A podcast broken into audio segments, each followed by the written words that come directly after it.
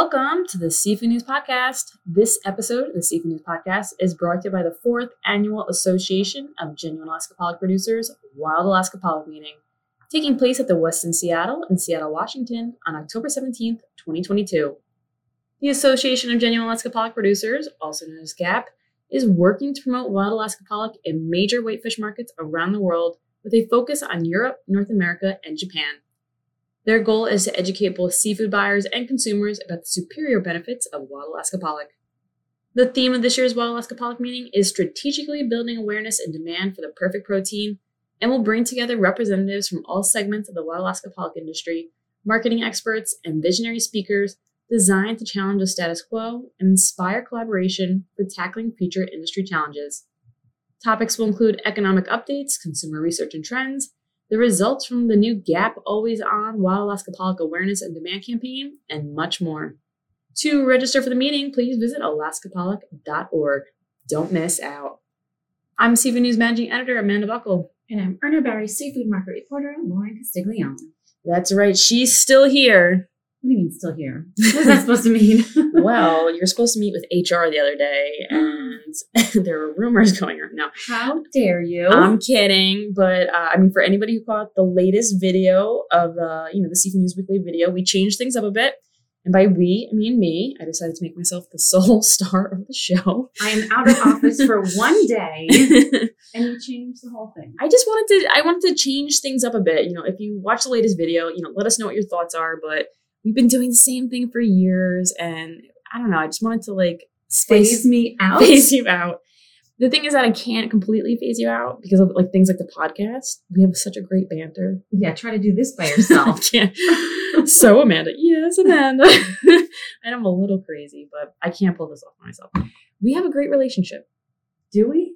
Maybe not now, but we used to have a great relationship. So we'll see. Let seriously, if you if you watch a video, like I said, we want to change up after doing doing it for five years, and you Let us know how much you miss me in videos. please let let Lauren know, and then we'll put her back on, and she can go solo. You know, yeah, but uh, let's try it. yeah, we want to know. Anyway, well, finally, onto our first story. FFAW Unifor President Keith Sullivan is firing back at Royal Greenland. So, to quickly rehash, in July, FFAW accused Royal Greenland of, and I quote, deliberately acting in poor faith in the summer shrimp fishery. FFAW claims that Royal Greenland in Quebec had been buying northern shrimp from Quebec harvesters caught in Newfoundland and Labrador waters for $1.38 per pound but that we're only offering Newfoundland harvesters 90 cents per pound. Shortly after the accusations, Simon Jardine, the managing director of Royal Greenland's operations in Newfoundland, wrote a six page letter to provincial politicians and community leaders. So, some of his statements were covered in a Saltwire article titled Time to Put the Gloves Down, says Royal Greenland's boss in Newfoundland. And in the article, Jardine said that the company's local operations, St. Anthony Seafoods, has set out to become a top professional seafood operator that will make the whole region proud. Uh, but that infighting is getting in the way. FFAW President Keith Sullivan now has crafted his own response to the article writing, despite Mr. Jardine's attempt to pull the wool over the eyes of Saltwire readers. I will attempt to explain the facts of these complex issues. Sullivan said that Jardine's assertion that Royal Greenland truly wants product landed and processed in Newfoundland and Labrador has proven to be categorically false. The company, a crown corporation of the country of Greenland, flatly refused to buy shrimp from Newfoundland harvesters at a fair price earlier this summer, telling harvesters if they wanted to fish, they must bring their product all the way to Quebec if they wanted a buyer. The full letter written by Sullivan can be found on seafoodnews.com. In other news, Cooke has finally gotten its wish.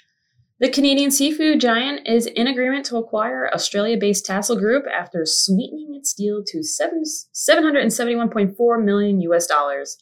So Cooke has eyed Tassal for at least a few months now. Um, in June, Tassal rejected a $721.53 million uh, US dollar acquisition bid, um, along with another pair of takeover pushes earlier in June and in May. Um, the multiple rejections led to Cooke purchasing additional sales of Tassal in July. Glenn Cooke, the CEO of Cooke, said in a statement that Tassal is an excellent fit with Cooke, as we have many similarities between the two companies. Our people and communities are very comparable as well, with agriculture, fisheries, aquaculture, and forestry prominently supporting export driven economies. Mark Ryan, the CEO of Tassal, added We believe in sustainably produced food and in responsibly harnessing our precious water resources. Our responsible business blueprint sets out how we will do this to ensure a prosperous, healthy planet for future generations. Combining our two companies, people first cultures, and our shared passion for producing top quality seafood is a natural fit. The future acquisition of Cooke enables Tassal to fast track our goal to be one of the world's most transparent and sustainable protein producers. Now, moving into some market news, Urner Barry seafood market researcher Josh Bickert reports that frozen Chilean salmon fillets into the US remains steady for the better part of the summer. But we're now starting to see prices retreat somewhat with the cost of fresh Chilean fillets at the lowest pricing in the market, which is market has seen in 2022. Both typical summer seasonality and an influx of competitively priced smaller Canadian whole fish being filleted provided downward pricing pressure on fresh Chilean fillets this summer. Some buyers are opting to go with less expensive fresh salmon fillets as opposed to the frozen when able. Frozen fillets saw firm pricing in Q1 and Q2 when fresh was at all time highs, and market participants reported that spot market inventories on frozen were low in the US. Many suppliers opted to sell product fresh into the marketplace as opposed to freezing, as it was quicker and still cost effective. After pricing retreated by 16%, going from about, about $7.40 per pound on May 9th down to $6.20 per pound on June 13th, processors reportedly began freezing more fish. Many market participants reported having to play catch up on contracted frozen fish orders due to the lack of freezing product when the fresh market was at its previously stated high levels. We're just now beginning to see more frozen product available on the spot market, and price levels are beginning to chase that of fresh. Market participants will look to see if the trend of buyers opting for less expensive fresh salmon fillets over that of frozen continues.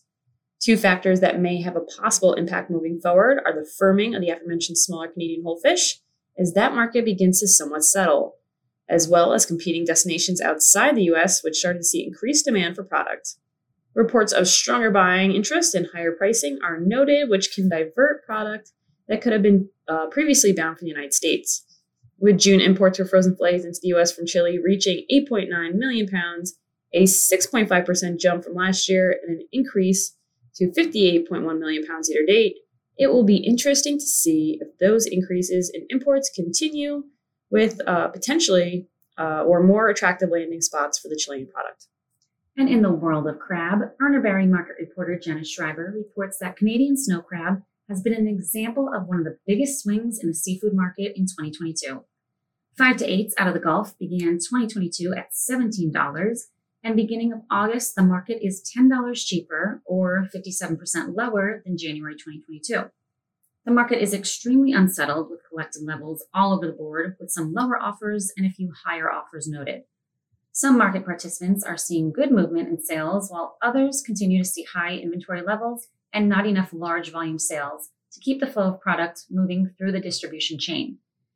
Both retail and food service have reported challenges when it comes to snow crab in 2022, Higher priced inventory that has been slow to move in the early part of 2022 has backed up would be sales in the late spring and summer. Even with Russian snow crab levels severely reduced because of the sanctions the U.S. has placed on Russia due to the war with Ukraine, the volume of snow crab continues to outstrip the current demand. Overall imports through the first half of the year for snow crab are 28.5% lower year to date. Canada is down 17%, while Russia is down 66% year to date through June 2022. One of the more interesting trends to note is how June imports have fallen off pace of not only last season, but also the three year averages uh, for snow crab. May and June are typically the highest import months throughout the year and follow very closely to the Canadian snow crab season. Currently, June 2022 imports are 28.2% lower than the June 2021 imports and are 34.7% lower than the three year average. Given that Canadian quotas have increased roughly 33% and harvesting out of Canada is complete with landings at 98% caught in the Gulf and 100% caught in Newfoundland, Unless July imports are significantly higher, snow crab looks to be stuck in transit and not flowing anywhere near as quickly or at the same levels as it has the past several years. When looking at retail, Jenna says that the average retail price has trended lower since the beginning of the year.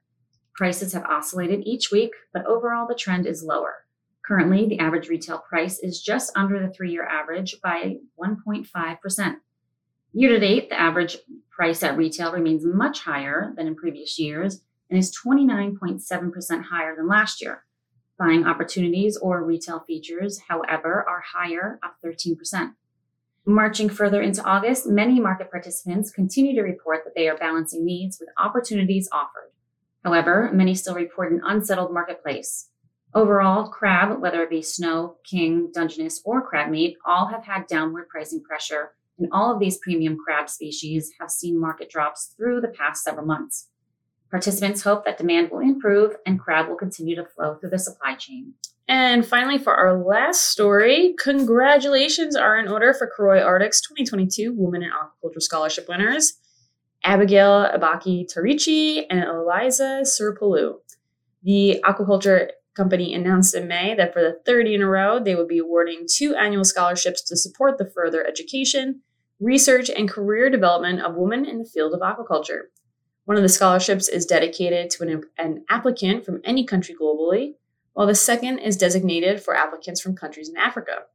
In addition to a $10,000 scholarship, the winners also received a paid one month summer, uh, summer internship on the Kvarøy Arctic salmon, uh, salmon site in Norway with consideration for employment upon graduation. And just one more quick note I just want to apologize for butchering those names, but congratulations. You, I thought they sounded fantastic. there was no stumbling. So just say it with confidence and it's got to be right. Jennifer Bushman, Chief Marketing Officer at Kvarøy Arctic, said that we're beyond thrilled by the recognition our scholarship is receiving as achieving gender equality and empowerment for women in aquaculture is something we are deeply passionate about. Congratulations again to the winners. And real quick before we go, the new Watch Us Eat video was released last week. Lauren and I dived into Pacific Rockfish from Tiny Fish Co. And Tiny Fish Co. was launched by Chef Sara Hauman, who appeared on Top Chef Portland in 2021. Chef Sara started Tiny Fish Co. with the goal to inspire the canned fish industry by sharing products that are sustainable, flavorful, and tell the fish's story from water to tin.